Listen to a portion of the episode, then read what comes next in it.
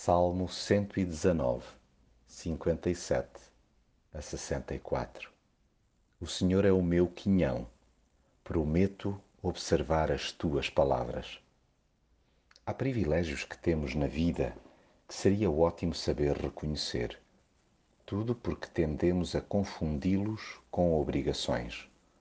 Um deles é precisamente poder pôr em prática as ordens que Deus nos dá devíamos ver cada oportunidade que nos é proporcionada para exercitar o amor como uma benesse e não um fardo.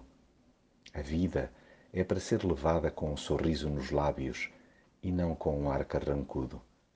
Chega de teimar em viver de costas voltadas para Deus e uns para os outros.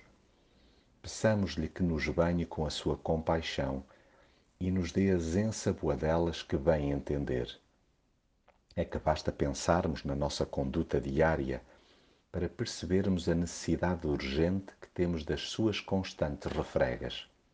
A alma enxovalha-se-nos com uma regularidade indesejável, pelo que precisamos que a sua palavra nula alise. Coloquemo-nos ao seu jeito, de forma a adotarmos a obediência como um estilo de vida.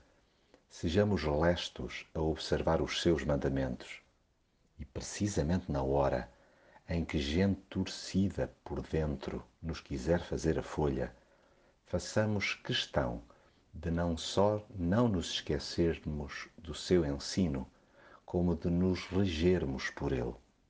Tenhamos na ponta dos neurónios e da língua o que dele aprendemos.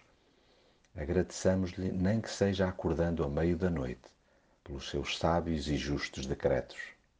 Mais, juntemo-nos intencionalmente à malta que também procura ajustar-se às suas instruções.